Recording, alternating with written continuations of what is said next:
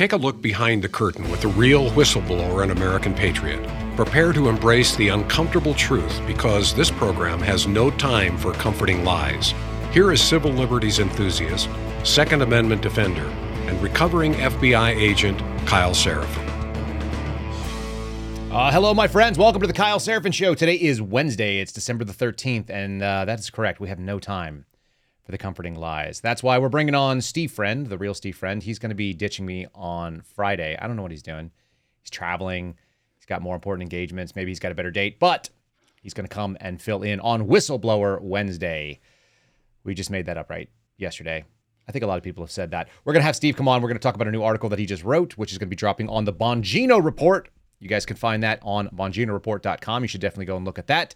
Uh, you'll get a preview of it to, on the Kyle Seraphin Show, and then you'll be able to go read it if you want to. If you want to be nauseated on your own, you can go do that sort of thing. Let's see what we're going to talk about today. We got a, little, a couple of topics. First of all, we're going to be showing you something that uh, when I shared it with George Hill this morning, he said, "I've never watched gay porn, and now I have."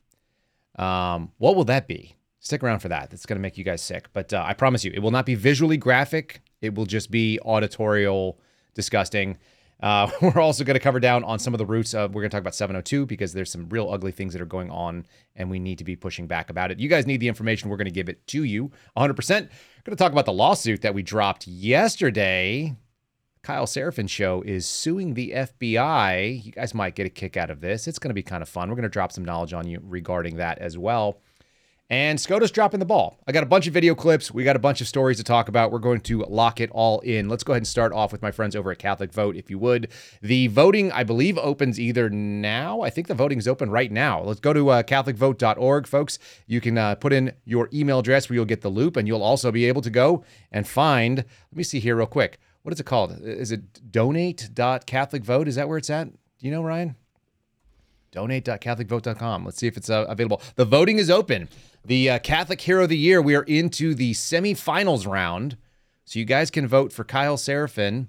I have now triumphed over the uh, the baseball stud Trevor Williams, and I am now going head-to-head with the Archbishop of Los Angeles, who stood up to the Los Angeles Dodgers regarding the Sisters, Sisters of Perpetual Indulgence. Man, Dodgers got a lot of mileage out of that particular weird thing, bringing a bunch of trannies on to uh, hang out. I see Aaron uh, Trash Discord in the in the chat. Welcome, Aaron. Thanks for joining us, buddy. Uh, folks, if you're not watching on rumble dot com slash Kyle Seraphin, that's rumble dot com slash Kyle Seraphin, then you should. And that's where you can go and give us a like. Give us a like on that uh, Rumble channel there. We appreciate all that. We appreciate you guys joining us live. Uh, I'll tell you what, we're seeing Mark Houck versus Lila Rose is going to be the toughest bracket of that Tournament of Champions. So Maybe, maybe, just maybe, it's Kyle Seraphin versus Mark Houck. I will vote for Mark Houck when that happens. We'll vote live on uh, on tomorrow's show. We can only do it one time. You got all the way till Sunday to do this thing, so we'll bring that thing up. But uh, go check out Catholic Vote at its donate dot catholic vote dot org slash twenty twenty-three Heroes Bracket, so you guys can check that thing out if you want. I will put it in the show descriptions, and I will tweet it out, and I will pin it, and all the things. I'm in it to win it. I can't be beaten by, uh, by like an archbishop. You don't even have any kids. I got four kids. I'm just going to say that. That's going to be my argument. Four children, making more Catholics, making more Christians, making more Americans that love freedom and patriotism. Looks like we've got the real Steve Friend back in the seat. For a moment, he was raptured. Welcome back, Steve. I'm glad to see you. I don't know what happened, but suddenly I looked over and there was nothing but an empty chair. And I thought, that's it. We've missed it. Steve's gone. It's just me and Ryan left. It's just us sinners. Are you okay? Did you disappear for a while? I had to go dive bomb on top of the Roomba that activated exactly as you went live, and I didn't want that in the background. But I have a question for you if you win the the Catholic Vote competition. I'm not winning. Mark Houck's winning, but go ahead. I mean, the stakes here, like, do you get to meet, like, Dan Brown and find out, like, about the Da Vinci Code or something? What no, I just get a set of steak knives. All right. I mean, at least it'll be good for your family. I know your kids. I've got really nice steak knives. Meat. Some people know this about the Kyle Seraphin family, the the Seraphin clan, which we are the Seraphin clan. I think we're the furthest east of all the Seraphin clans. We're damn close to it. Uh, certainly the biggest clan on the east. And the Seraphin clan does a couple of things really, really well. We have excellent cookware. We have fantastic flatware. And we have really, really good knives. It's one of the things that my wife and I put on our wedding list. And we have very nice, like, professional chef grade knives, which I sharpen pretty frequently. And I have proper steak knives. Do you know that a proper steak knife is not supposed to have serrations? Do you know that? I don't know anything about steak knives, so you're at the. But you're like a meat eater. That's all you eat. You're like almonds and steak is your only thing. You should know about steak knives. The reason why you don't have um, those serrations, that's actually the cheapy way to go, is because what that does is it tears the meat. And what you want to do is slice the meat to allow the juices to stay in. When you tear the meat, you actually let more of the juice run out, which means you're going to get a drier piece of meat.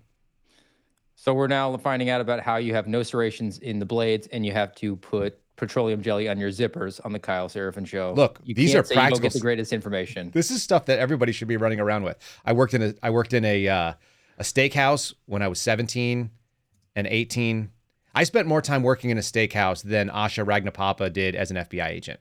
I also spent more time as a, I spent more time as a Chili's waiter than she did as an F B I agent. But I'm just saying, I'm, I'm passing practical knowledge on, because if you guys don't know, when you go out there and you get that serrated thing and you're like, aha, a Cutco knife, hooray. Mm. And also, I'll just say this. Have you ever tried to sharpen serrated knives? You ever tried to go put an edge on one? No, I just buy new knives.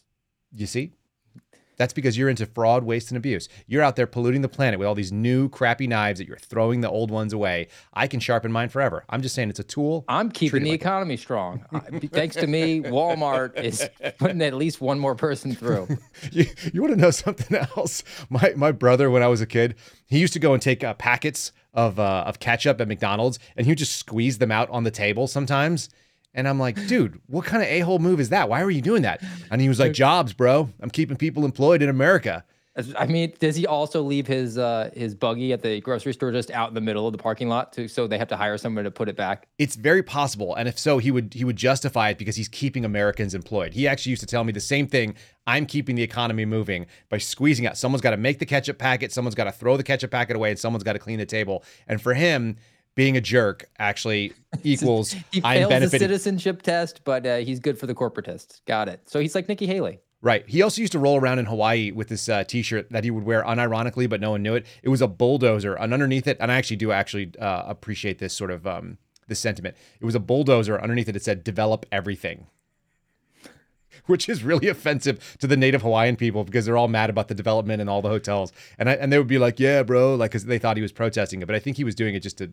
just to get a rise out of people. It's like squirting ketchup on their tables, which I mean, he sounds, he sounds like a Seraphin of the West. Definitely a related clan. Do, probably doesn't have the offensive line style of family that you're, you're working on there. No, but, he has none. Uh, he has none. And I, and honestly, we haven't spoken since uh, twenty sixteen, since before I went into the F B I, he, he self excommunicated. Uh, I heard you guys talking about the other day about the excommunications. Some people self eliminate from the process. Some people, Uh, need to be eliminated. He self-eliminated, so it is what it is. Let's um, let's get rowdy. I wanna I wanna make sure that you're properly scared, folks. If you're uh, joining us for this like riff fest that Steve Friend and I keep doing, um, I wanted to make sure that you are properly worried, and and you might not be. Are are you guys still scared of COVID? Is there any discussion of COVID in the Friend household right now? Uh, no, no. Well, let me just tell you, Steve, who doesn't seem to care about COVID, and it's obviously not serious. Nobody is safe until everybody is safe. Ryan, let's play video number three. You wondered where I was gonna squeeze it in. I'm gonna squeeze it in right here. Video number three, nobody is safe. Just remember this stuff. This is a montage. This goes on for eleven minutes, folks. We're not gonna do that to you, but I'm gonna give you about ninety seconds to two minutes to make sure that you are properly primed for fear. Go ahead and run that video. We wanna make sure that people can discern the truth from the misinformation. And we want to make sure that everyone understands that no one's safe till everyone's safe. No one is safe. No one is safe. No one is safe. No one is safe. No one is safe. Nobody's safe. No one is safe. Nobody is safe. This is a post nine eleven axiom. Safer, but not yet safe. No one is safe. No one is safe. No one is safe. No one is safe from COVID nineteen until everyone is safe. If the whole world isn't safe, none of us are safe. No one is safe. No one is safe. Nobody is safe until we're all safe. Health experts have been saying nobody is safe. Nobody is safe until everybody is safe. Nobody is safe. The science is clear. None of us are safe. There is no safety. No one is safe. No one is safe. No one is safe. No one is safe until everyone is safe. No one's safe. Nobody is safe. Nobody's safe. No one's safe. We'll never be safe until we're all safe. We are never going to be safe.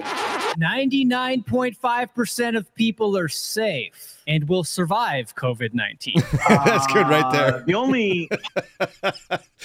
That's a really fun thing to play. That, first of all, that, that Ryan literally goes, why do you have an eleven-minute video in here? Are we going to play all that? And it's like, no, but... That was a great cutaway. And also Bill Gates looks confused. Nobody is safe. Are you safe, do you think? Are you okay? Well, I mean, if, if you wear two masks and get nineteen jabs to the point where you look like the Michelin Man from all the spike proteins, then I think that uh, you're probably in the zero point five percent of people who are going to die of COVID, or, I don't know, your heart will explode. So my, I'm feeling my, pretty good. My mother-in-law asked my wife's aunt, her sister, to have their the sister's grandchild. I don't know what these relationship looks like, but it's like basically like a second cousin, I think, something to that effect, of my kids. Um, it's a, my wife's cousin's child, to get COVID tested at the age of four because she didn't want to bring COVID home to Connecticut. She just came out to visit us. And we got into this like mind-bending thing. It's like, well, why do you need the kid to t- get tested? She was like, well, because he might have COVID. I don't want to bring it back. She was like, I thought you guys got the vaccine. And she was like, right. It's like, you can still get the disease if you have the vaccine. You just don't die from it. And we're like, and?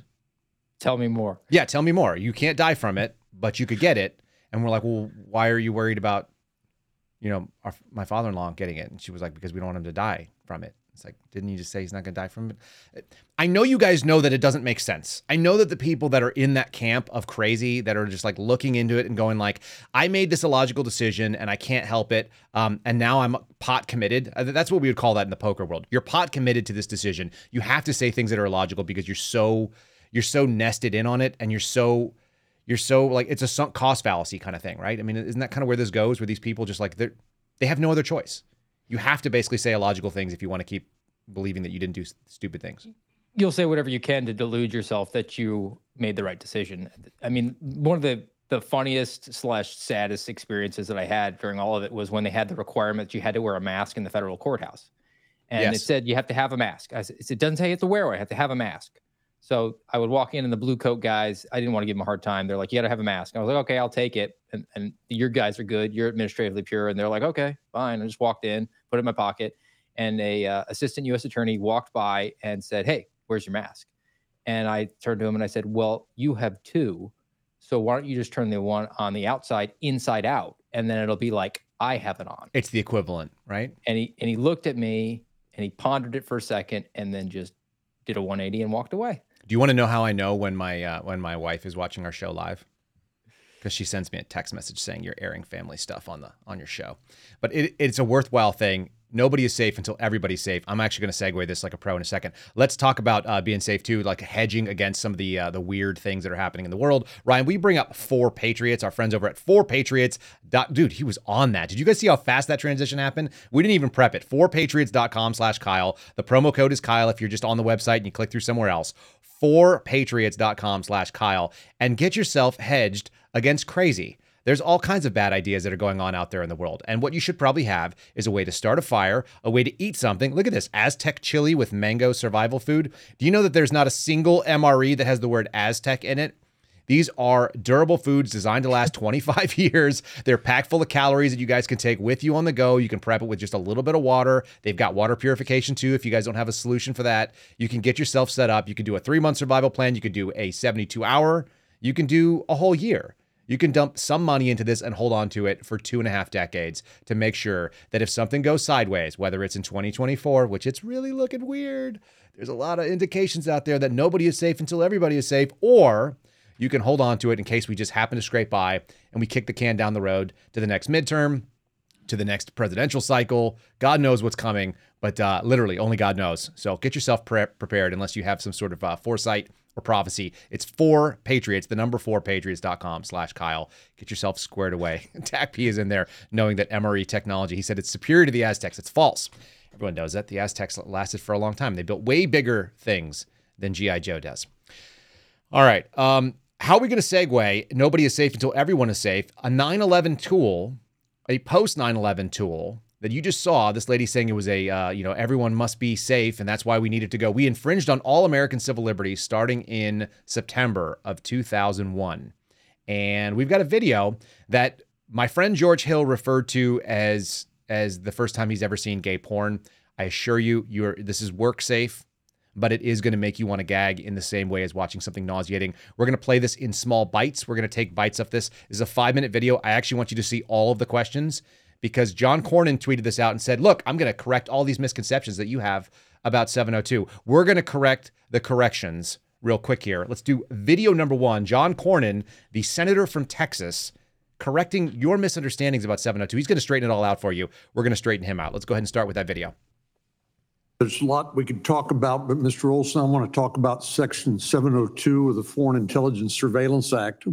Uh, there are stories that are on social media, and I actually hear members of Congress suggesting that under Section seven oh two, that the U S government can spy on uh, innocent Americans by listening to their phone calls and reading their emails. Is that true or false?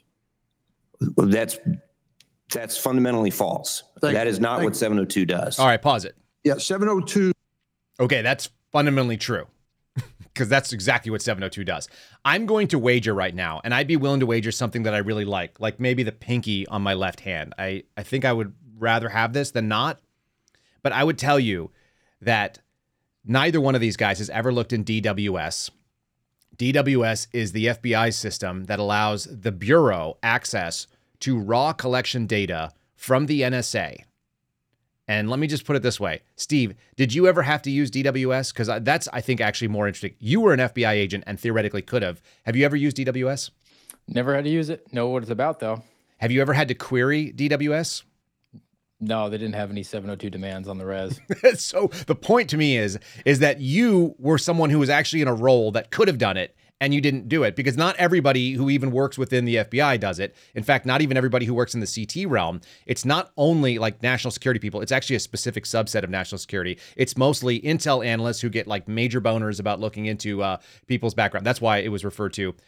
George Hill's example was this. He said, imagine that the seven oh two data, the the raw and exposed information that comes in. Raw FISA is literally, we are connecting to your email box and we are looking into it the way that you would look into it. When I used to open up someone's email, it was like it was like opening my email, except it just didn't mark that it was read or anything else. We copied it over and we had a full look at it. And he said it's the equivalent of going into a club, a nightclub, at two a.m. with a bunch of women that are so horny they're willing to sleep with anything that moves, and then sending in the most desperate, never touched a woman, computer gamers, scared of human flesh types that are really, really motivated to walk in there. And these women will sleep with anything. That's what it's like sending intel analysts into the seven oh two database. That was George Hill describing it. Not a man to mince words at all. How does that sit with you? I mean, I, that, that tracks. I, I like that analogy. I'm an analogy guy. I'm a metaphor guy. I was actually just thinking about what, what Cornyn led off with in that that exchange. And let's just let's just give him the maximum grace and say that what he was saying was was in effect true, okay? But it's it's a false premise. So it's it's saying like, well, uh, honorable whoever here, uh, I've been told that the Section seven oh two, people have concerns that it uh, is like at the Aztecs and rips, rips out the beating hearts of children and sacrifices them. Is that true? Well, that's fundamentally false. Well, then we should definitely renew it. Yes. That, that's what they do. They false, it's this, called false dichotomy false, in the logical well, world, yes. where we've basically set up a thing, two things, neither of which have anything to do with it, and it's a straw man as well. So like it's it's a straw man false dichotomy. And like this is a, some B S. And if if this B S that I've just laid out, that I've I've framed the argument falsely, if it's accurate, well then we must, you know, that's that's the if the glove doesn't uh, fit, you must acquit. It's an O J reference uh, on a Wednesday morning here in December. Uh, what is it? twenty-five years after the fact, or almost thirty years. Yeah, so it's almost thirty. That's, so let's keep playing this video. I want to keep pushing along. We're going to give him a little bit of grace, as you just said. Uh, he doesn't deserve it. And like I said, uh, this is two guys that are fluffing each other up. And we'll, we'll talk about who these guys are in just a second. But uh, continue on with this, if you would, uh, Ryan, if you'll keep playing the video.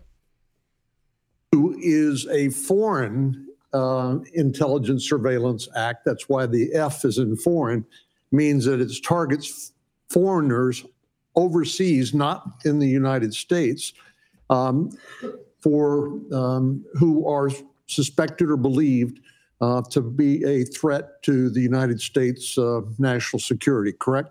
Correct. So here's where people, I think, get a little confused. If they are actually communicating with an American or a U S person, it's called, right? It could be a legal permanent resident. Then there is, um, that information is collected as part of seven oh two, the contact between the foreign target and the U S person, right? Correct, that's right. And that goes into a database uh, that then is can be queried by the F B I or the intelligence community in the future. Correct, under under rules. So the... Let's pause it right so there. The, the, it's, He's going to go on to talk about the rules and that there's a warrant, so we'll let him say that. But uh, let's talk about those rules. Uh, Steve, have they ever broken those rules? I, I, did we cover that the other day? I feel like we did. I mean, it's only like two percent of the time. So I don't, how, how many times is that? Hundreds of thousands of times. Okay, yeah. So like one in fifty times equals like a couple hundred thousand times that they have violated those rules? In one year, yeah. But I mean, look, they've they've gone through major reforms, according to Christopher Wray, that you can't find out about. Uh, and everything that you're saying that they've done before happened before the reforms that you can't find out about. So you should just trust us. Pass the N D A A to give us an extension. I was subject to the uh, the training for those reforms, and I still sucked at using it because it's almost impossible to use that tool as an F B I agent, as I've uh, probably appropriately explained on multiple multiple venues. But I'm going to do it for my audience. I've done it for other people's audience too. Folks, imagine that the seven oh two capabilities, the collection capabilities, are the same thing as like a um, as like a metal detector in an airport, and your job as an F B I agent is going to be analogous to that of the T S A officer. Now, when you're an F B I agent, your job is to make sure that we don't have terrorism. Theoretically, I, we don't really have that job, but they've made it up for themselves. And then you're also supposed to keep people from uh, engaging in espionage, selling off our things. Counterproliferation means you're moving technologies that are not allowed to leave, night vision technologies going to Iran, that kind of thing. So your job is to stop foreign intelligence threats and foreign terrorist actors. And you were given this tool, FISA seven oh two, which is a metal detector that all things must go through. Now, the rules that we just talked about with Steve are that you may not use the metal detector to find guns. You can't do it. You can't find Americans that are betraying this country, people that are in the United States legally betraying this country. You're not allowed to use that tool to find those things. Okay, so now you're T S A. Your job is to make sure there's no guns on a plane. You're not allowed to use the metal detector to find those guns. Everybody must go through the metal detector, and the metal detector finds guns. What do you think, Steve? Are you going to be using the metal detector or not? Oh, de- definitely not. I mean, you swore an oath. to, uh... well, that's what we believe here. It's, it's definitely, it's in, look, and like you said, it's those uh, it's those incels going into the strip club with the uh, really promiscuous I didn't women. think like, of them as incels, but you're right. They are incels. Yeah, and they are... They are thinking they're doing good work. They're they're going to say, hey, look, this is the workaround. We're going to use this as a tool. These to- ladies are just looking to get laid. So here I am. I'm ready to help it out. My job you're is just welcome. To, look, I know that we're not, strictly speaking, supposed to do the thing that we're doing, but you're going to really appreciate that we did. And by the way, we went to Ivy League schools, and that's why you should really trust us, because we're the best. Which is why we get to John Cornyn's statement that he put out on his Twitter profile, where it's like, look, you know, there's concerns about circumventing Fourth Amendment protections here, but we stopped some of the people at the border. We stopped some cartels. So this is a tool that's necessary, and we need to have it, even though it violates the uh, provision of the Constitution, that I, that pesky Constitution I swore an oath to protect and defend, and then is being then used to reverse target people for things that they're doing, like exercising the First Amendment, in violation of their, I don't small, know, small process change. rights. Just, I mean, it's it's really analogous to what Lindsey Graham said way back when, like two decades ago, where it was like, look, free speech is great, but we're in a war. Um, what's weird is George Santos said something very, very similar, and he has a very good score when it comes to like the, his conservative liberty type score. I know he's getting removed, but or maybe he's already been. The fact of the matter is, is that uh, he was sitting in a Twitter space, and he was like, shouldn't we just suspend like the Fourth Amendment for a little while and go door to door and find out like who lives in this country? And it's like, no, dude, no, you don't go. You know what? There's a police state here. And by the way, they've let in a bunch of people that seem like a problem. We should probably suspend all civil liberties, and we should just, we need to crack down on this thing. Uh, you think the government gives that power back? I think not. Also, notice that John Cornyn mentioned foreign intelligence, and then he's immediately going to pivot to his argument that they stopped terrorists, right? And cartels. Neither of which, foreign intelligence, just so my audience understands, and I know this is something that's probably rote memory to you, Steve, but foreign intelligence means state actor engaging in intelligence, gathering of information against the United States. It doesn't mean kinetic actions by non-state rogue actors, which is to say your actual terrorist types. And it certainly doesn't mean like transnational organized crime indications that are not part of any state and work amongst multiple states and come in here and try to do things like, you know, smuggling fentanyl or little kids. None of that stuff has to do with foreign intelligence. Absolutely bizarre. I'm going to let him keep running this. I'll let you have the first word on the next one here. Let's roll this forward, and let's keep watching a little bit more of this video and see if we can get to the end of it without puking. It's a little weird because I think some people say, well, you shouldn't be able to get incidental collection on the U S person. But I was thinking that, you know, if you go to court and get a warrant or a wiretap, um, you don't know who the person you've wiretapped under the authority of the court is actually going to be talking to. Do you? It's exactly the same in the criminal as in the foreign intelligence context. Exactly. Okay, sorry, right. we got to stop. We got to so stop. If you I, want I to find out, I couldn't stop. Steve, you ever had a wiretap? You ever worked at Title three? I have worked them, yes. Yeah, and how do we stop that incidental collection of the people that have nothing to do with the criminal activity? There's actually a process. You want to tell people what that is?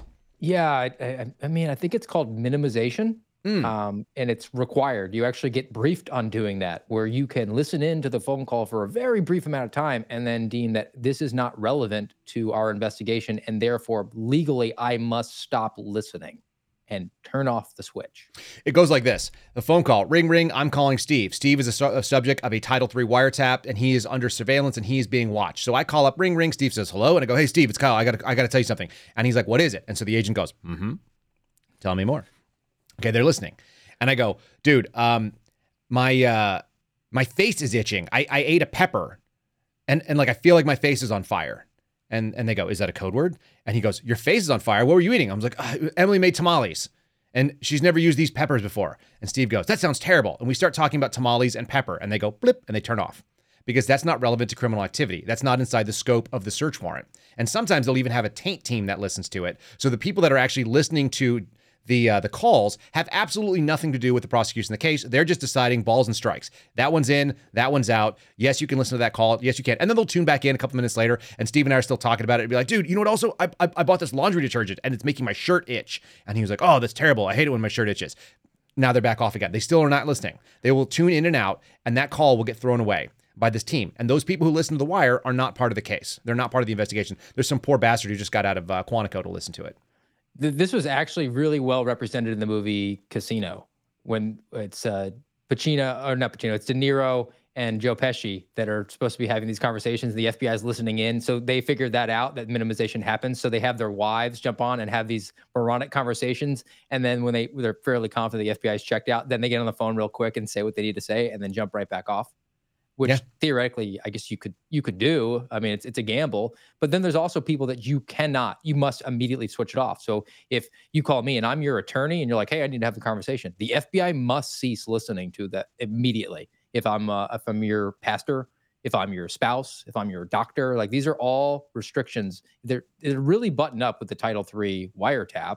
And um, I guess when it comes to foreign intelligence, though, uh, even though John Cornyn uh, identified the F. F stands for foreign. I did watch Sesame Street.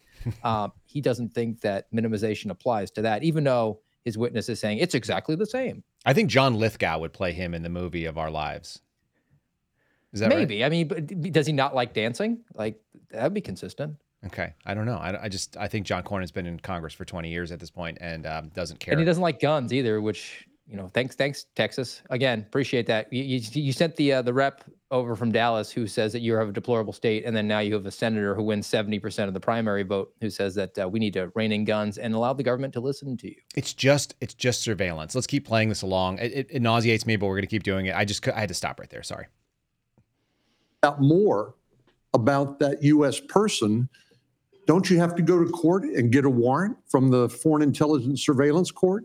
Exactly. If if the government is going to target the U S person or somebody in the United States, then the government must go to the FISA court, establish probable cause, and get an order from the court in order to conduct the surveillance of the person in the United States. Stop it right and there. There's this um, That's so, three seconds it's, later. It's so hard. It's so hard because everything these guys said is false. Steve, we were listening to the, uh, we live streamed the hearing the other day. Do you remember how many warrants Chris Wray said they went and got uh, using um, seven oh two and then went and got the criminal warrant because it was necessary?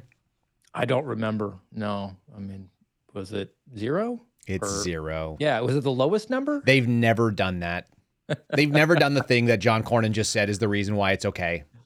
They've literally never done that. And I'm guessing that Matthew Olson either knows that. Like, here's the thing. It's always the two possibilities. It's the fact that they're either complicit and corrupt or they're woefully ignorant and useless. And if you're ignorant and useless, you shouldn't be in that position. And if you're corrupt, you probably should be hanging because you're actually selling out American civil liberties. It's the fundamental thing that you said you would do as a government employee.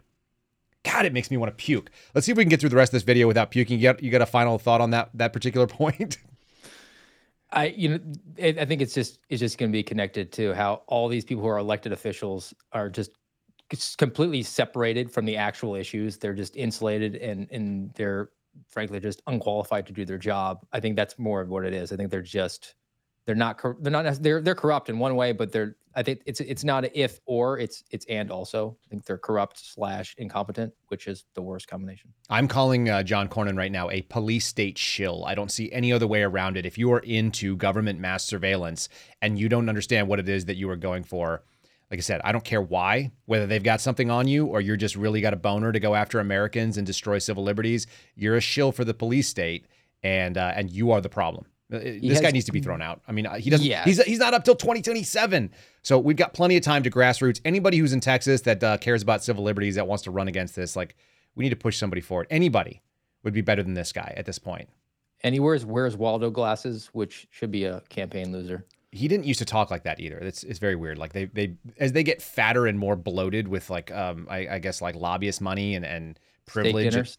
Yeah, it must be. Probably do, the wrong do you think they knives. use serrated knives when they eat their steak? one hundred percent. Yeah, they use whatever the wrong tool is. These guys don't know about it. All right, let's finish this thing out. Uh, let's finish out this video. So there's only so much I can stand.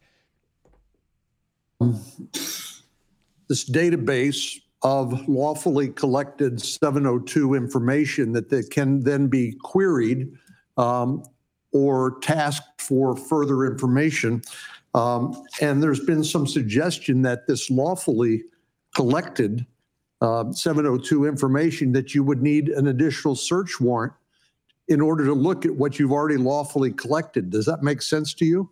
It, it does not. It, and I suppose more importantly, it doesn't make sense to the entire leadership of the intelligence community, which has come out unanimously opposed to any sort of a warrant requirement to simply query the data that's been lawfully collected, uh, both because it's not required by the Constitution, but more importantly, because it would be devastating to the value of this indispensable collection. It seems kind of odd to say information that's been lawfully collected. If you want to actually use that information, you have to go back and ask permission for something that's already been lawfully uh, collected. So, like I said, there's just a lot of um, uh, myths and conspiracy theories and uh, incorrect narratives, which is the reason why I'm like, I appreciate the opportunity to be able to get you to clarify some of this for us. Um, I think basically the, the, the misconception is, while the Constitution clearly applies to American citizens, that's why you have, have to go to court and show, show probable cause, that it does not, the Constitution does not protect foreign targets uh, information, does it? it? It does not. The Fourth Amendment does not apply to protect non-U S persons who are, are overseas. What would happen if we, if uh, Section seven oh two uh, expired at the end of this year without reauthorization? I, I think it would, again, as the intelligence community, the Attorney General, the Director of National Intelligence, Um, have all made clear it would be devastating to our national security. So I do welcome the opportunity here this morning to speak to you more about this. Well, I've called it the, the most important law that most Americans have never heard of before. Um, and as I said, there just seems to be a lot of confusion. Um, and so I appreciate the opportunity to ask you a few questions and hopefully provide some clarity. Thank you very much. All right, that's good right there. I got through that. Um, guys, I was biting my tongue. Ryan's correct. I was sitting here like I was crossing my arms. Everything about what they said is false. Literally every claim made. And let me just put it this way for you. And I don't think any of you will disagree that watch this, but more people should at least understand. If the intelligence community is united in their belief about something, you know, like maybe the Hunter Biden laptop is Russian disinformation, has all the hallmarks of Russian disinformation. If the intelligence community ag- agrees that they need a tool and you shouldn't touch it, then they should never have that tool, ever. None of those people are in a qualified position. And to the, the idea that you would suggest that the Fourth Amendment doesn't apply to people outside the United States, and that somehow justifies you to collect information on people who are inside the United States. He literally ran through his own argument. He destroyed his own argument by stating, it incidentally collects on Americans. I can assure you that those incidental collections of Americans are the most interesting things to people who did the job that Steve and I swore to do. Why? Because they're the people that we can actually go after. We just covered down on the other on the other day. Russians in Russia who have done something that we don't even know their full names are not interesting because we can't prosecute Russians in Russia who are never going to be turned over by the Russian Federation. That will never happen. What we can do is go find a guy who works at the Navy War College. We can find a guy who's a Special Forces veteran who lives in Florida. We can find somebody who is an American that's involved in foreign business dealings and works with somebody in Taiwan who's affiliated with somebody that is a cutout for the Chinese intelligence service. These may or may not be real examples. And I'm going to go find those people. That's called reverse targeting. That's illegal under the federal law, under Section seven oh two. They are not allowed to do that thing. And that is exactly what happens every damn time. And I'm guessing Matthew Olson knows that. It's massively disingenuous. And this sort of thing should get these people dragged out on their ass and thrown onto the pavement and said, the reason that the courts have never ruled that it was illegal is because the courts do not have jurisdiction over it, because nobody has standing to bring it. Because if you've been reverse targeted by the United States government, you don't know. It's marked secret, no foreign, and you'll never see it. That's why nobody's ever challenged this thing. And the Fourth Amendment applies to all of us, it turns out. Steve, any thoughts while we're getting riled up? I just want to make a, a comparison because he said that this information was already legally collected. It makes no sense for us to get a warrant to to then examine that information. He literally and, just I mean, said, but can, we just talked about the fact that they need a warrant, which they already stated. So they've also run through their argument there. Yeah. I mean, if you have, let's say uh, that you and I are, are roommates, right? And you are under investigation for like a financial crime. And the F B I comes in and uh, does a search warrant at our house. And in the common area, they find a laptop. And they have the search warrant that says they're allowed to collect that. And then when they're interviewing you, you say, hey, why are you guys going after me?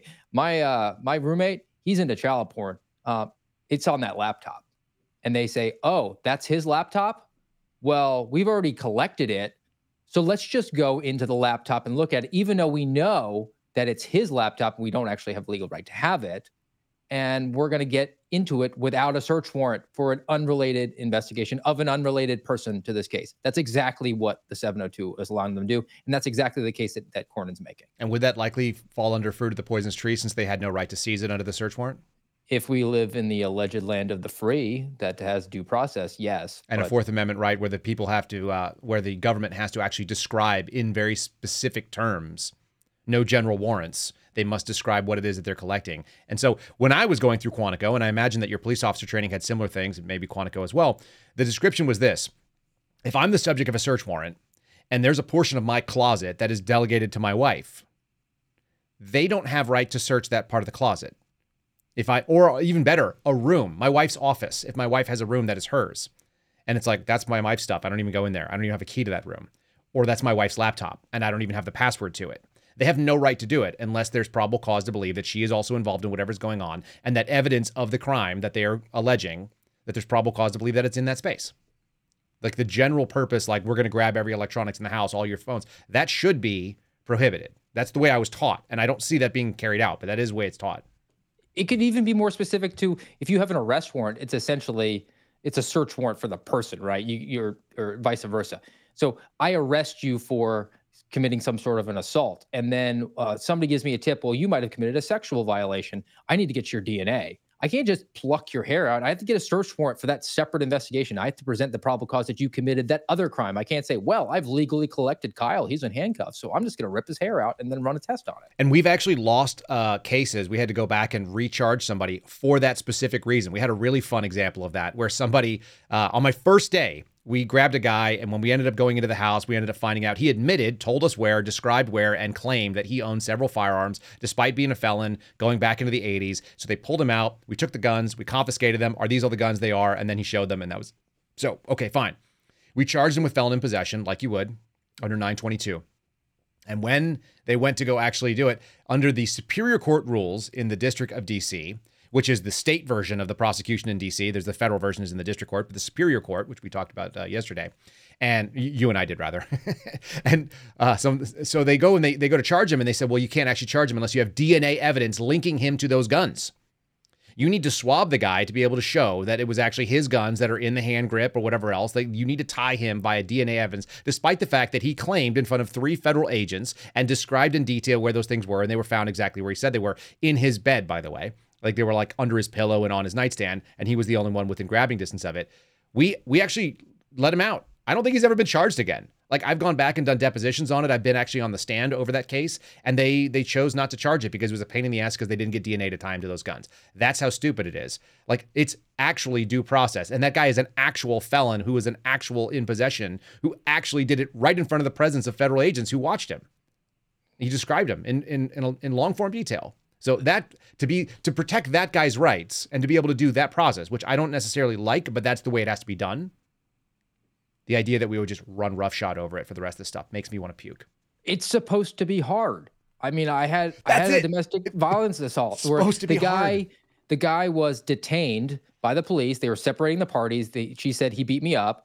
They had they sat him down in the back of the police cruiser and they were talking to him. And he said, "Yeah, I did this and this and this to her."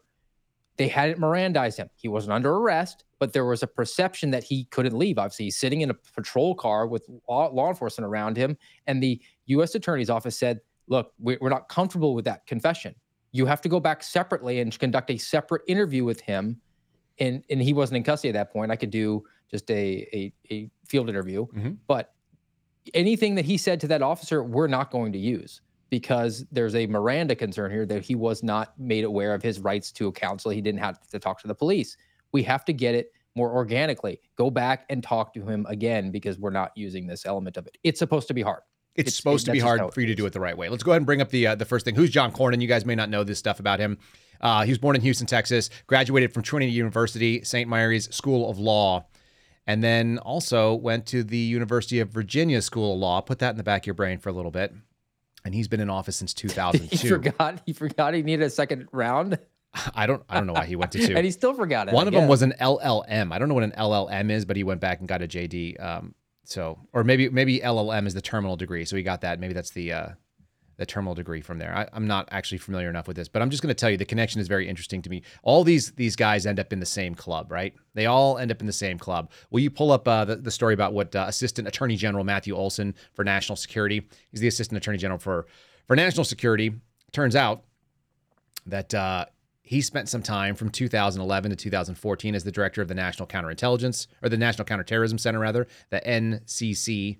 And prior to that, he was the national he was the general counsel for the National Security Agency. So he was he's a national security guy for at least eighteen years. He's worked with the D O J and worked with the intelligence community for a very long time. Makes me think he actually knows a little bit more about all that stuff. Um, he was a federal prosecutor. I'm guessing that he also did work on national security issues there, because he was the special counsel for the director of the F B I, supporting the post nine eleven transformation of the F B I. Imagine putting that on your resume like you're proud of it. Transforming the F B I into the current intelligence agency that it is. Matthew Olson has been involved in all of that stuff. Very interesting. Graduated from Harvard School of Law and also from the University of Virginia. So these guys have that overlap. Age differences is significant, but I'm just saying it's very interesting to note that when somebody who helped transform the F B I into the current thing, who was an advocate for the swampy sort of nature of seven oh two, ain't that something that that swampy advocate also thinks that seven oh two is so important. And now I'm going to tell you something that George Hill dropped on me that I didn't realize. As someone who has used seven oh two professionally, it may be worth knowing, if you'll pull up the uh, the article from Electronic Frontier Foundation. Now, these people are fa- fairly left-wing, but they are really interested in digital privacy. This is an article going back to January of twenty seventeen. You guys remember that. This is the last days of the Obama era.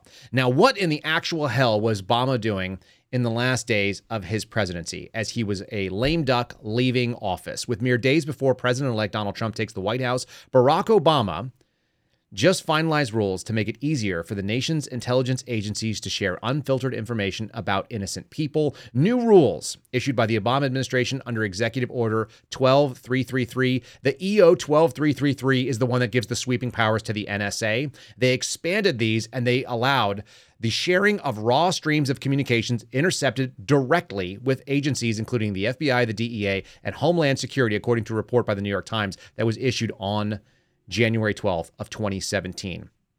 It all comes back to this. George Hill is going to come on the show on Friday, I think, to discuss this. I think it is so critical that we continue to hammer this drum. They are trying to do an un, an unedited and unadulterated version of FISA, including seven oh two, and no warrant requirements. They're trying to add that to the N D A A, that's the National Defense Authorization Act, which they do every single year to fund things like our military. and they're acting like these things are in concert. When domestic policy and surveillance are on the same bill as our foreign policy and our ability to protect ourselves overseas, we've got a real a real flippin' problem. This is something that these guys at E F F actually called out. This is a huge and troubling shift in the way those intelligence agencies receive information collected by the N S A. Domestic agencies like the F B I are subject to more privacy protections, including warrant requirements. In theory, previously, the N S A would only share them after it had screened the data. Now, you've heard things like uh, minimization. You just heard Steve say it. And when they talk about that, what usually happens is if you got minimized FISA, what would happen? It would say something, but instead of saying that you were getting the emails of Kyle Seraphin, it would say person number one with no email address and no further context. And every time my name was there, it would be minimized such that you would not be able to see who it was that it, that was being involved on the American citizen side. The N S A has very good policies, from what I understand, of actually filtering that out. And they actually care about doing that.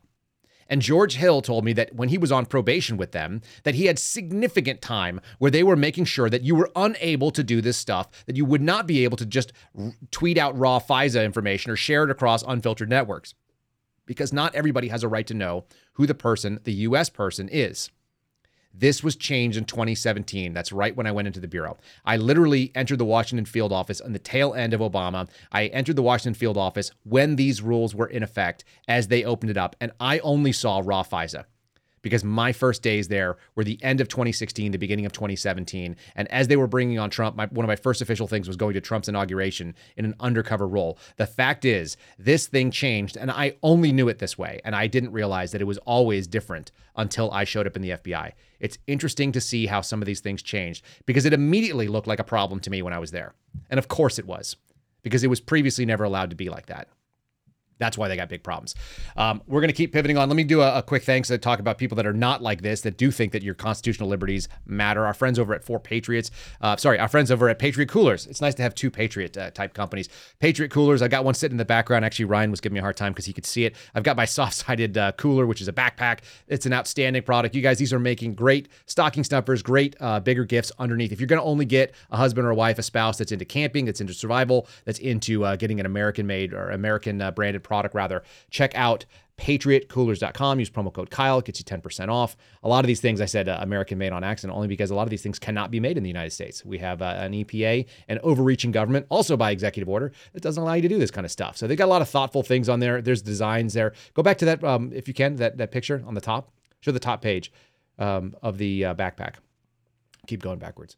Keep going. Keep going. Keep going. The top. There it is. So that little pocket right there is an insulated pocket. So whether you're keeping like a snack bar that you don't want to melt, or you're keeping like medicines that have to be temperature controlled, it's kind of cool to have a zipper on the top that is also in a little um, insulated pouch. The the roof of that uh, of that particular soft-sided backpack right there is insulated, and then the pocket itself is all insulated. Anyway, thoughtful little stuff like that. They got a bottle opener built into the side in case you're carrying around some kind of bottles and you don't have an ability to open it. There's really nothing worse than not having a bottle opener and a corkscrew when you're trying to have a cool picnic and you got your cool guy backpack and there you are, unable to open it. And you're thinking, should I just break the bottle open? Like, am I going to drink glass shards? Anyway, Patriot Coolers, great company, gives back to veterans, gives back to the Kyle Seraphin Show. Promo code Kyle, ten percent off. And uh, fifty bucks is going to get you free shipping. So pretty easy to do it. Make it so. Guys, check them out and uh, continue to support them. They're a great company. And, of course, always sitting on my desk right over here, which I've been slowly sipping away at. All right. Uh, Steve, it looks like your article just went live on Bongino Report. Is that correct? Uh, Ryan, do we have a chance to pull that thing up real quick, or do you want to pull it up in real time? Yep. Give me two seconds. I'll be on it. Fantastic. Steve, why don't you tell people what you uncovered? And uh, we had a little source, a little birdie tweet at us. And, of course, we opened that up. And so we'll hurt some feelings as we go. Go ahead and take it away. Yeah, our group got a little bit of a tip that there was on, on the intranet, the unclassified system within the F B I, on the homepage, that they were promoting this mindfulness and meditation training that was going on for C I R G, which is the Critical Incident Response Group. Uh, that that's the cool guys. The, those are the guys that are, they include SWAT and Hostage Rescue Team and the the aviation units and, and Kyle's surveillance it, team. Correct. The surveillance, the behavioral analysis. This is the stuff that's on T V and in movies, and they're doing, instead of working on their marksmanship, they're going to be focusing on meditation. And uh, and and we got the screenshot. Hold, hold it right from, there, Ryan, on the on that screenshot, if you would. What is that title? Being the Calm in the Eye of the Hurricane. Yes, this guy, he's a some sort of sports meditation guy who came in and was talking to people about about how they could put themselves in the moment and and be very non-judgmental, obviously, at the same time. Be present as you are smoking a terrorist subject or alleged domestic terrorist subject. Man, it got into like appreciating your coworkers. You know, what do you really like about them? And I mean, it was it's super, super beta soy boy stuff. Um, but I was really uh, I was really taken aback by the guys that theoretically should be putting rounds down range at the tip of the spear. They're, these are the door kickers, and now they're going to be doing, I don't know, yoga mat and incense. Probably and some uh, finger painting, coloring books. Well, yeah, when they get done with their coloring lessons over at uh, Human Resources Division, they can uh, do some some chair yoga and then uh, move on to their meditation, which there are meditation rooms now in numerous F B I field offices. So this is consistent with the the whole culture that's going on there, and it's obviously worked its way up to the the door kickers that we would expect to be guys who are capable of violence and trained at a high level, and you need them in a pinch to go jump into a bunker in Birmingham to go save a kidnapped child. Well, hold on a second. I need to be making sure that I'm meditating for a full sixty minutes a day. I'll get to that kid when I get a chance. Let me let me let me temper that a little bit, because the people that are at H R T are studs. I think you probably know some guys there. I know some guys there. My former boss was there. Studs, like studs and killers, no doubt. Uh, my boss used to tell me this, um, who who I always liked. He said, when H R T shows up, people get dead. Uh, the capability of them to do that is very high. But let me let me just hone in on something that we're going to probably have to cover on another show. Being the calm in the eye of the hurricane. I wonder how how intentional that name is. Most people don't realize this, and you and I have talked about it. I think I think you've actually had training on this. Do you remember the Hurricane Authority training? Oh, I remember that title. And I can't remember what it actually was teaching. Let me let me drop up. Let me drop an absolute bomb on our audience right now. This uh, how many people we got watching right now? fourteen hundred or so, um, folks. Over fifteen. Okay, folks. Here's the deal. There's a concept in the F B I known as Hurricane Authority. I've never heard of anyone doing it, and we used to laugh about it because there's no way that any senior executive in the F B I has the nuts to actually call it out, so it's probably never going to get used. But uh, you know, as the world continues to get scarier for us and our trust in the F B I gets lower, the possibilities continue. Hurricane Authority is the preemptive ability of an F B I tactical team, specifically H R T, but possibly a SWAT team like Steve was on, to yes, execute to, the guys. to execute a human yes. being in an extrajudicial killing based on the findings that they would have, the belief that they have that this person was going to engage in a terrorist act and kill them before they engaged in it. And do you remember based the on slides? Probable cause only? The slides on that show, now that now, now you throw it, they had slides about how you should put your pistol where on their head. Contact shots were encouraged. Yes. Contact T-box shot, hits for the snipers. Yes. And the, the idea is signals, because they, they wanted to stop an S-Fest. For those of you who are not familiar with what goes on overseas, if somebody has a suicide vest on and they want to present themselves to friendly forces and then blow themselves up, that's a real problem. So you're th- to be able to trigger it, if it's not remotely triggered, if it's actually like a dead man switch or someone, they, their theoretical is that they were supposed to keep a distance and either do a contact shot if it was appropriate or a sniper shot and kill this person from distance. H R T are great shooters, by the way. They shoot like fifty thousand rounds a month. These guys are very, very, very, very capable. When you shoot with them, it's not very fair. Um, but the idea that you would preemptively kill somebody, I wonder if that hurricane was intentional or if that was just an accident by the writer. My guess is that it actually was intentional only because that word gets thrown around in a weird way. I I, I don't know. I, I quibbled with the in the eye of the hurricane because isn't that really where it's calm? So why would you need to be yeah, the calm one in the calm area? I don't think those people who write that necessarily know what's going on. I'm wondering if they fix that up. The, but, the, but the idea that hurricane and the hurricane authorities is bandied around in that community and that it means the preemptive killing without... without deadly force being met, without the deadly force requirements of the D O J deadly force policy. They are literally talking about waiving the, the deadly force policy in that case. I don't know.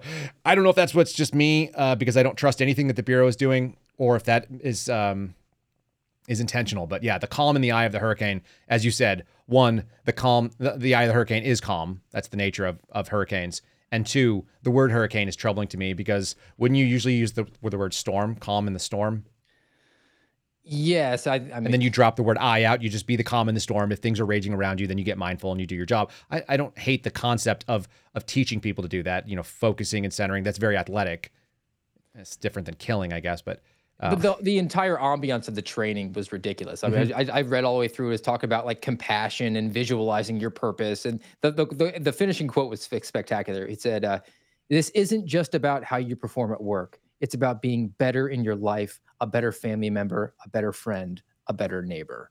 a better when lover, you're executing a better husband, preemptively. A better baby maker. I don't know. Um, all of that stuff is really nauseating to me. Folks, if you want to read the entire report, I, enti- I encourage you to check out Steve Friend's breakdown on it. Steve was on the tactical team, so he actually got funding out of there as well. Both of us had experience with C I R G, the Critical Incident Response Group. You can find that on Bongino Report today. It looks like, is it is it front and center or is it... Uh, Uh, you just scroll down a little bit to uh, the National Security and Global Affairs section at the top of that one. Awesome. So check that out, folks. Uh, and we're appreciative to Dan Bongino, who published that. I, I reached out to him last night. And Matt Palumbo, who is uh, the guy that runs Bongino Report, also was immediately responsive. I think I sent him an email, and he responded to me in just minutes, which made Steve laugh, because that's kind of the way that works. If you're watching on rumble.com slash Kyle Seraphin, if you guys are watching our show, please give us a thumbs up. We really appreciate it. We're doing uh, Whistleblower Wednesday because our Friendly Friday is getting disrupted by Steve's travel plans. He's got places to go that are not the Kyle Seraphin show, so we are doing this on Wednesday and breaking things down. Um, I want to continue. I got a bunch of different videos that are going to make people puke. We're just like in the nausea zone right now. So let's do uh, let's do this one. Did you know that uh, Zelensky is actually fighting? He's in Washington begging for money. He's uh, coming out to be our boss, but uh, he's also fighting for your democratic freedom. Let's play video number two just to get you guys warmed up again. This comes from War Clandestine's Twitter account. Good times. Uh, Fox News, why are you doing this interview? Run it. What do you say to critics who are saying that? I say such person from government or mayors, think about the war, think about how to defend our people. Don't travel through the world each day. Travel to the front line. Ask people, ask soldiers what they need. Do this. Not build roads for today. Don't do it. Spend all your money to the weapon, to the drones, to the society, to the pensions, and et cetera. And don't cry. Because you are leaders, and that's it. That's why, that's why we are, and that's why we stay. Because mostly people, people are not crying. People stay and fight against Putin, and we don't have any enemies in our country. We can't have and can't have time for this, and we don't have it. We have only one enemy. This is Putin, and that's it. But you'll stand from democracy going yes, forward. Yes, of course, and of course. Because we are really defending democracy, and we are really defending freedom. Mister President, we appreciate your time, and we'll continue to follow the war. I liked it better when he was playing chopsticks. Chopsticks with his uh, his penis on the piano, tickling the ivory as you were. Um, what, maybe Brett Baer could go on and host like a fluff fest between uh, Matthew Olden. What do you think, Olson? And, uh, and John Cornyn. That would be good. Put the two of those guys together. Uh, you're really defending democracy, aren't you? I have some leftist talking points here I'd like to administer to you. And he's like, of course, of course. This, uh, yeah, I forgot uh, I forgot line. Uh, if you say line, I, I remember line. I say line, and it means we defend democracy and also freedom. Also good.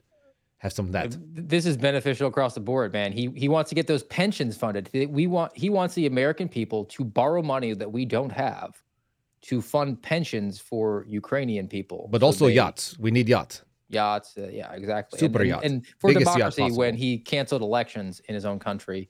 And then Fox needs to, you know, obviously they got Lockheed as one of their big sponsors. That's where all those those This segment is brought initially. to you by Lockheed Martin. The men and women oh, of Lockheed wait. Martin continue to make a lot of money off the Ukrainian war. And if you're not supporting us, you're not for freedom. That well, kind of thing. Mitch McConnell, I mean, this is a good thing. This is a, this is we're we're we're sending this money, and it's going to go to the military-industrial complex. So we're rebuilding our economy. I'm prepared to let innocent people die on the eastern in Eastern Europe, so that uh, my lobbies, lobbyists, and donors get uh, can hit their their quarterlies. That's, and I mean, look, we've been waiting on these guys to uh, to take the mask off for a long time, but apparently the uh, the Republicans in the Senate, at least, were were saying like, hey, we'll just We'll just be every single evil villain that's ever been represented in Hollywood as what it is to be an elected Republican. We'll just embrace it at this point. Yeah, the we'll classic, let, let's just lean into it. Uh, speaking of leaning into it, let's do a Joe Biden one. Um, he wants you to know that, don't worry, he just signed a whole bunch more money over to Ukraine. Uh, that's video number four, I believe. Let's just roll that. I hear before the press. Before the press. Hey, whoa, whoa, whoa, hush up a second, okay? I should. Got one more thing to say. I've just signed another two hundred million dollars drawdown from the Department of Defense for Ukraine, and that'll be coming quickly. Thank you. Thank you. He actually doesn't say anything after this. You can kill that, Ryan. It, it's just the press yelling and trying to get it, and they're like, and there's women in there going like, "Be quiet, please, be quiet," and they like hush everybody out of it. The thing I love is that he said, "Thank you. I just signed two hundred million dollars to you. Thank you," and he's like, "That's my line. You read my line. It's uh, for me." And then he says, "Thank you." Gross, man. Like totally gross. This is the guy that's running the country again. Um, he doesn't even know what's going on. And let me play this one for you, Steve. I'll, we're going to play this video number five twice in a row because I like it. Uh, two times in a row, Ryan, if you would, and then we'll get Steve's reaction to it. Maybe Steve can make heads or tails of what's going on in this one. It doesn't uh, lessen the responsibility going after Hamas to innocent Palestinians and and uh, and Hamas. It doesn't uh, lessen the responsibility going after Hamas to innocent Palestinians and. Can you help me with that, Steve? Does that does that make any sense? No, I can't. That doesn't compute at all. Uh, but he was going I mean, after the innocent civilians in Palestine and Hamas with Hamas. Uh, he he just needs to have some more pudding, maybe, and the, and the apothecary needs to get on uh, up in that dosage. I, I mean, I I thought he was maxed out. I mean, he might. It's got to have somewhere. Have to be, we might have to roll the dice on that one. We need some headroom. Yeah, we're going to go into the unsafe limits and start pushing this beyond the uh, the, the fatal doses he, and just see what happens. It actually, that that reminded me, I had this this very old college professor who would do this lecture. He he just, you know, we'd have the, a big giant slide, which is like a paragraph long, and he would read the first sentence, and he goes, and then read the last half of the last sentence, and then click the next slide over. I think that's what he's doing. I think that he's got the speech in front of him because he's looking down at it. The teleprompter's not available. He just read the first sentence and went to the last half of the last sentence and was like, eh, anyway. It's it's interesting you say that he's just reading answers off a script. Uh, we actually have a video of that. So you didn't, I didn't, we didn't prep this. This is how Steve and I, we're like a hive mind at this point. We just kind of uh, figured it out. So let's go ahead and play video number six real quick, if you would, Ryan, straight up. Let me uh, answer the question first. Let's put this in perspective. Remember how far Ukraine has come. This is an answer to Russia a question. Has failed, failed us far in trying to erase Ukraine from the map and uh, subsume it into Russia. Ukraine has taken back more than fifty percent of its territory seized since February of twenty-two. Eyes down, eyes down. And it's pushed back Russian the, the Russian Navy so Ukraine can export grain and steel to the world through the Black Sea. There it is. So, I mean, if you if you're not watching on Rumble, what you missed was is every single thing he said there was looking straight down at his little card because a, a reporter asked him a question, and that was his supposedly organic response. And he said, "Let me let me answer your question by reading the answer to your question right off this card on the prompter." That's they told it is. me to call on you first, so call on the lady the with the pretty hair that smells like roses. He's like, "The lady? Oh yes, I remember her." Um, yeah, he's he's straight up reading an answer because these are all scripted. We're literally watching like the worst possible theater. You mentioned that before we started when we were watching some of these clowns. Community theater. It's like they wouldn't even pass, you know, to uh, to like a low level production th- studio. The comparison that I heard uh, yesterday was the professional wrestling is like, guys, you're making us look really good right now. Like we're better at this. When when the Undertaker comes out of a coffin and and calls out Jake the Snake. Like that is dramatically better than the acting that we're seeing going on from our elected officials. A hundred percent better. Yeah. I mean, they, they, at least they dedicated themselves to a craft. You got to give it to them. Plus they, you know, do steroids and lift heavy weights and I, run around is, and sweat. They, they got Biden like makeup still on the offsite where they like make it look like it's in the West Wing. Yeah. We've just moved not. on from that. We don't even, we don't even worry about the fact that the president doesn't, doesn't even do like news conferences from his own office because they need a smaller desk where he can control the environment better. Like that, that room is too much for him. Yes. I mean, I think that that's what happens when you have uh, a level of senility and dementia go in that they have to have maximum control. You have to have calm. You have to have routine, which is why he has to. Yeah, don't change it now, for God's sake. Like if you change it now, he might snap. Forget the dosage. It's over.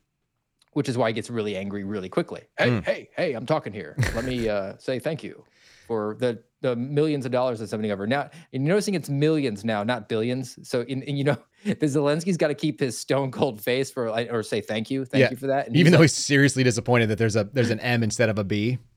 Yes, I mean we've sent them more money in the last two years than I think we've sent Israel in the entire state of Israel's existence. We're getting there. If if we're not there, and it's it's been in like eighteen months. Let's um let's push on on uh, one last thing here because otherwise I'm going to end up forgetting about it. We did a lawsuit. I promised you guys we would cover down on this. We did Steve's story, which is cool that it's already up on the website while we were going uh, live. And uh, we're also going to talk to you about this uh, this lawsuit. Will you pull up the the agenda? There it is. So, Steve, I think I've explained this to you. The Office of the General Counsel, the F B I, is the lead lawyers. They're the ones that run all of the legal pushback, and they're the ones who do all the advice for the Bureau. Now, they did an all-hands-on-deck meeting on November first of twenty twenty-three, this year, just a couple days ago. And I have a copy here of the agenda for that meeting. So there you go, folks. This has been submitted to Congress as a whistleblower disclosure. And this is the agenda. They have a call to order. They have a breakfast. They have a breakfast social. Are you guys good that your your tax dollars are going to breakfast socials for the lawyers there? Uh, they do an award ceremony. And then, interestingly enough, after a lunch break, they also had a fireside chat. Make me puke more. A fireside chat with the director, which was a fluff job, apparently. And then between one p.m. and two p.m., the congressional investigations in the one hundred eighteenth Congress, there are about six people listed that did presentations into the investigations into the F B I. The F B I went on a, a scripted and presented videotaped rant where six people made fun of the congressional investigations into the F B I. And these people were paid by your tax dollars.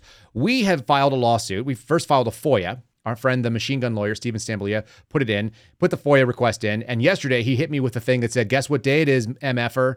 Guess what day it is? twenty-one business days since your FOIA went in. We can now sue them. Do you want to sue them? So we coughed up a little over four hundred dollars to be able to do the filing fee. Stephen is volunteering his services. So that's one of the things that we're doing here. And uh, go ahead and drop up topic six if you would. I'll just show you guys the lawsuit. Like, we actually sued the Bureau for this. This is how you get FOIA stuff. Seraphin Media plaintiff is suing the Federal Bureau of Investigation. I'm sure they absolutely love this.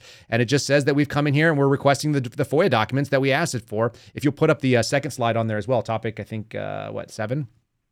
The second one just shows you this is exactly the things that we are actually alleging. The F B I on November first had the thing, which I just told you about. Um, on the ninth, we requested the presentation materials, including the recording of that presentation, because I'm told that it was videotaped and sent out over the F B I stuff. And uh, on the sixteenth, it responded. They gave us a request number, acknowledging that the FOIA was there, that we have gotten no responsive records from the F B I. And under the uh, the federal statute, under Title five, we have now come and uh, filing a lawsuit. So that's what we're doing. That's what you're doing. That's what you guys are supporting here at the Kyle Seraphin Show. Um, you know, we're not Judicial Watch. We're not big time. We are going to sue people. And if it comes out of our pocket, so be it. I guess that's a tax write-off for what we're doing here. But your support for the Kyle Seraphin Show is also going to be us pushing back and using FOIA. And luckily, we've got a uh, friendly attorney. What do you think? Were you ever going to see anything out of this FOIA, out of this uh, lawsuit? I mean, with this one, you might uh, might ruffle some feathers up on Capitol Hill. And they they get really upset when their own stuff is getting in, it looked into and, and ruffled. And that's why we're getting them talking about Twitter files as opposed to, you know, F B I abusing Mark Houck.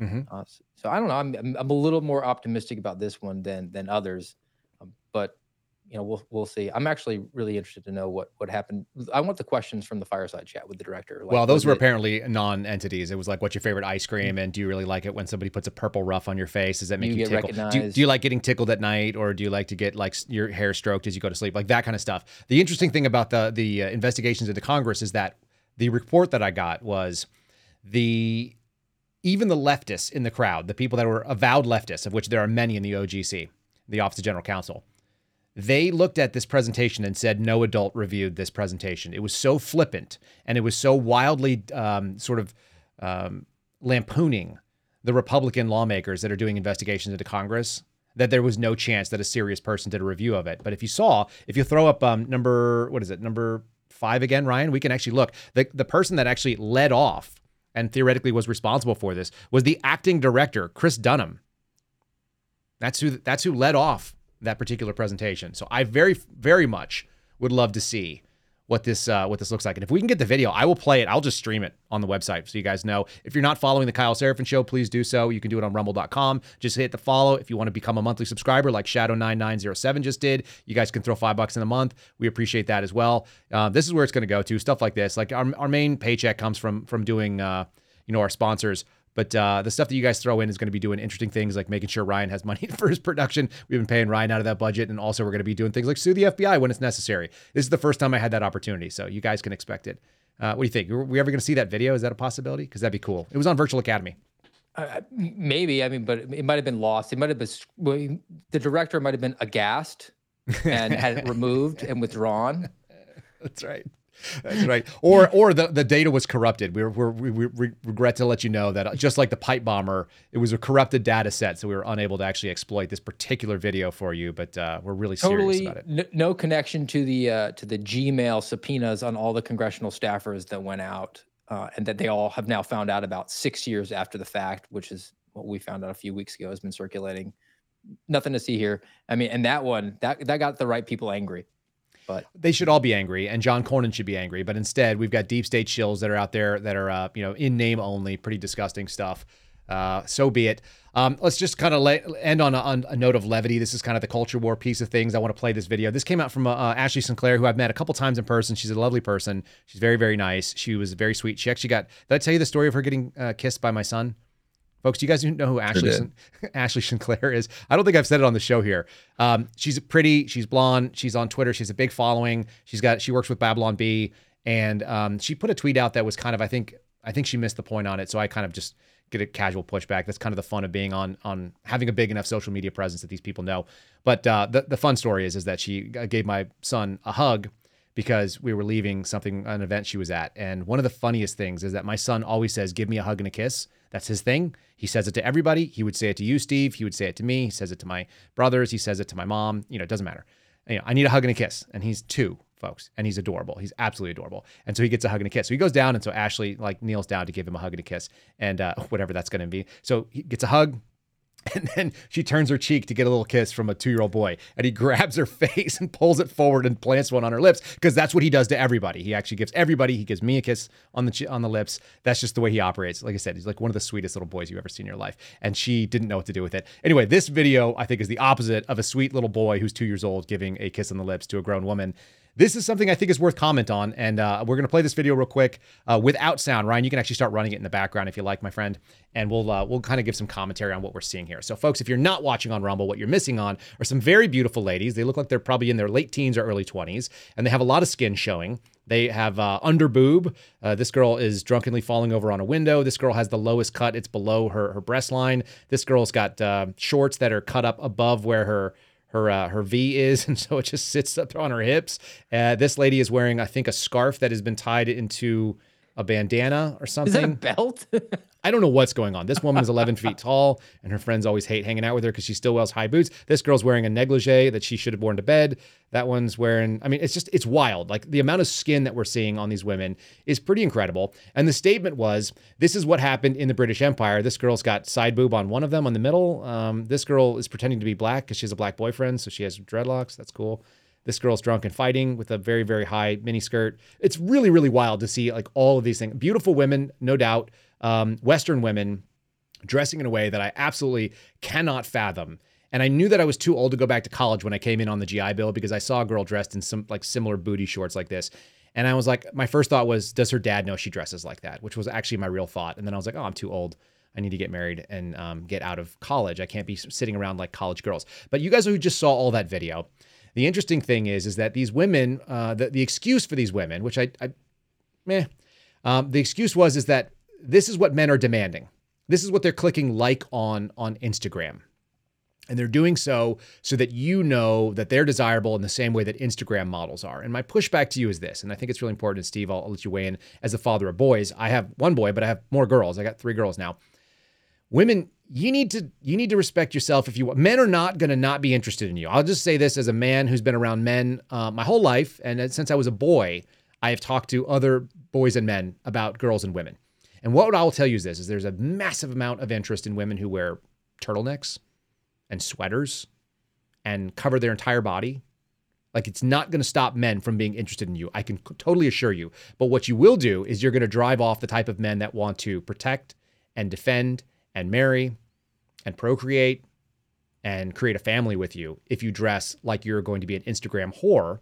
And so, sadly, I feel like these women, the, the, the claim was is that women are chasing the likes that men have. It turns out men are actually pretty simple creatures. You could wear uh, nothing but uh, the, the plastic bag that Missy Elliott wore in the in the famous uh, Super Duper Fly video. You could literally wear garbage bags and men would be like, what's going on under those garbage bags? Like, we are very simple creatures in that way. No matter what you wear, the more you wear, the more mystery. It's always been the case. There's actually something like, how many dudes are like absolutely obsessed with women in the Middle East that show nothing but their eyes? They're like, man, what do those teeth look like? Are they like this? Are they beautiful? I don't know. I'm curious.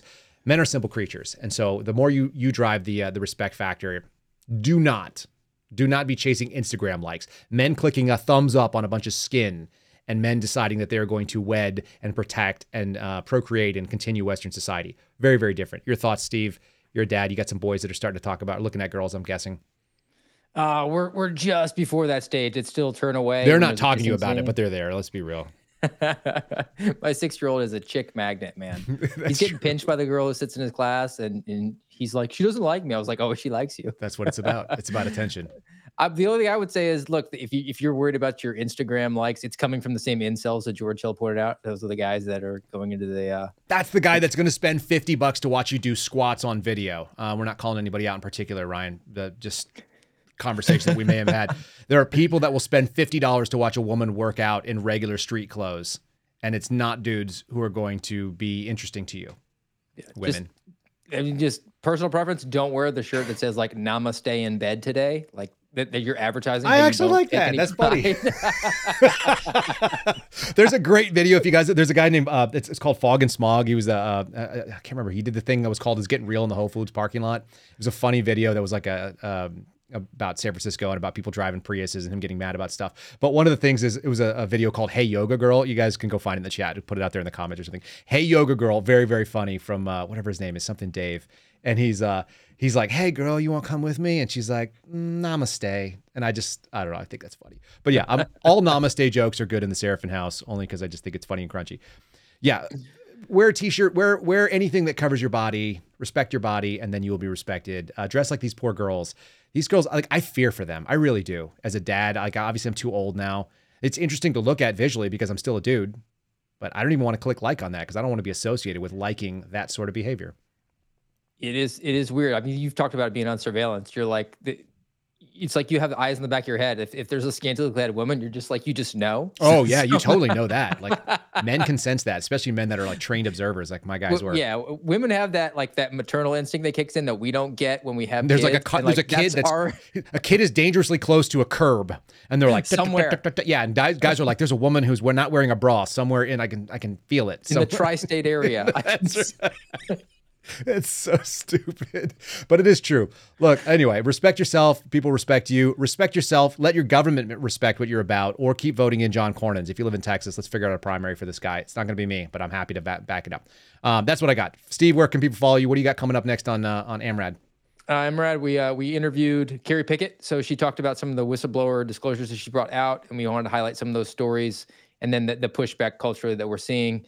And then on Saturday, we're going to be going into some more of the uh, the standard of living decline that we're seeing in America. So, folks, you can watch that on Thursday and Saturday live at noon on Rumble, the AMRAD podcast, Garrett Boyle and myself. And I'm heading up to Charleston today to go and uh, and address a, a group there for the book, True Blue, My Journey from Beat Cop to Suspended F B I Whistleblower. Still available on Amazon. Still can buy it. All you got to do is search True Blue Steve Friend book. It actually shows up. That's the way it shows up in my search results. If I type in True Blue, it populates Steve Friend book. And I'm like, yeah, that's what I'm all about. Um, honey, I'm just one last little piece on this. Honey Hole Hal said men would, would screw a pile of rocks if they thought there was a snake in it. I've literally had an F B I agent tell me that while we were at the academy for five months away from uh, most human contact. And uh, that is that is factually accurate in my experience. At least some percentage of men, most of them would have been really good Marines, would would do sexual favors to a pile of rocks on the on the possible chance that there was in fact a snake in there. That's a really sad thing to think, but, but that's how simple we are. Women need a reason, men just need a time and a place. Oh, there it is. All right, it's better than the whatever podcast, folks. We just gave it to you straight, and uh, we straightened out all these poor ladies who are looking for it. All right, uh, thanks so much for joining us on the Kyle Seraphin Show. A ton of you guys have been kicking in. I guess you're kicking in to uh, support our FOIA mission, so we do appreciate that, and I will uh, I will make sure that is the case. We're also supporting Ryan Matta, which is great. You can follow Ryan at Ryan Matta Media. There's a bunch of them on here if you want to scroll through a couple of them on there. I saw a handful of you guys adding the rants, and a lot of them seemed like they were the same sort of thing. So supporting our mission, supporting what we're doing, pushing the F B I for accountability. Guys, totally appreciated. Uh, not necessary. We're going to do it either way, but if you want to support it, we're not going to say no to you. Uh, there's another one. Attack Peace and imagine the zombie apocalypse breaks out right then. No hot woman would survive. Literally a conversation I've had on the streets of Austin with my wife, who wears very sensible shoes so that we don't die should there be that. We don't have to be the fastest people on the street. We just have to be faster than the girls in those high Um, stripper boots. Just saying, that's the way it works. Uh, how about a review, five-star review, folks? You can continue to add them. We're rolling in towards the eight fifty mark, and we really appreciate you guys putting them on Apple. This one's kind of a long one. It says, country is countrywide. I don't know what that means, but it's kind of clever sounding. Uh, knowledge makes the difference. Five stars. This podcast difference is because his and his co-casters' in-depth knowledge of the former agency and the Department of Injustice. They saw the corruption, and they couldn't stand that corruption. They tried to use the S O P to save their agency, but the powers that be were too far gone and targeted them. This battle, the knowledge of the law or the absence of justice, is heard in this podcast, and they wade into the cultural battle where their character and their belief have something to add to the issues and the discussions. You will learn something, and you won't be wasting your time. I'm glad I found them on X, and now I can hear the podcast on Apple. Country is countrywide. Thanks so much for that one, uh, an in-depth and I think an accurate one, and and accurately characterized today. Guys, these are literally coming in order, and they just happen to be the ones that fit the particular show. That's God's hand in the world, if you guys don't know it. Um, make sure that you are supporting our friend over at the Suspendables uh, merch store. That's the dash suspendables dot com, the dash suspendables dot com. That's Garrett O'Boyle's sweatshop. He's still digging his way out from orders. Let's keep it going. It keeps him from being angry. And I'm going to be joining him in just a little bit on a radio show for the Big Mig. If you guys want to keep listening to more Kyle Seraphin stuff, it will continue. There's a ton of it to, to keep going, and we've got a lot of things to say. We're going to keep saying those things loudly, proudly, and publicly, and your support is what makes it happen. So thanks so much for joining us. Thanks for the five-star reviews. Thanks for sharing. sharing and liking the content and subscribing to this channel at kyle seraphin dot com. I'm sorry, you can go to kyle seraphin dot com. You can find uh, the audio there, actually. Or you can go to rumble dot com slash kyle seraphin, where you'll find the Rumble video. Make sure you're giving us a thumbs up as you guys are leaving here. And we got something fun coming up for the next year. I'll get into it a little bit later, but we're working on a call-in program, which is going to be with someone that I love and respect very dearly. I think you guys are really going to get a kick out of it. It should be very fun. So that is uh, in the works. Stick around. Stick around for that. And if you're looking for the uh, the Big Link show, it's uh, listed on Twitter. I don't know what the link is. It's on Twitter. I just I just click on what they tell me, and then I talk to the people when they ask me questions. So we'll see that. Anyway, God bless all of you. We'll see you again tomorrow on Thursday, and uh, be safe out there in the world. It's a weird place. Cover up, ladies. Wear a turtleneck. It looks good on you. We'll see you tomorrow. Thanks for listening to The Kyle Seraphin Show, streamed live weekdays on rumble dot com slash Kyle Seraphin. Follow Kyle on Twitter, Truth Social, and Instagram at Kyle Seraphin.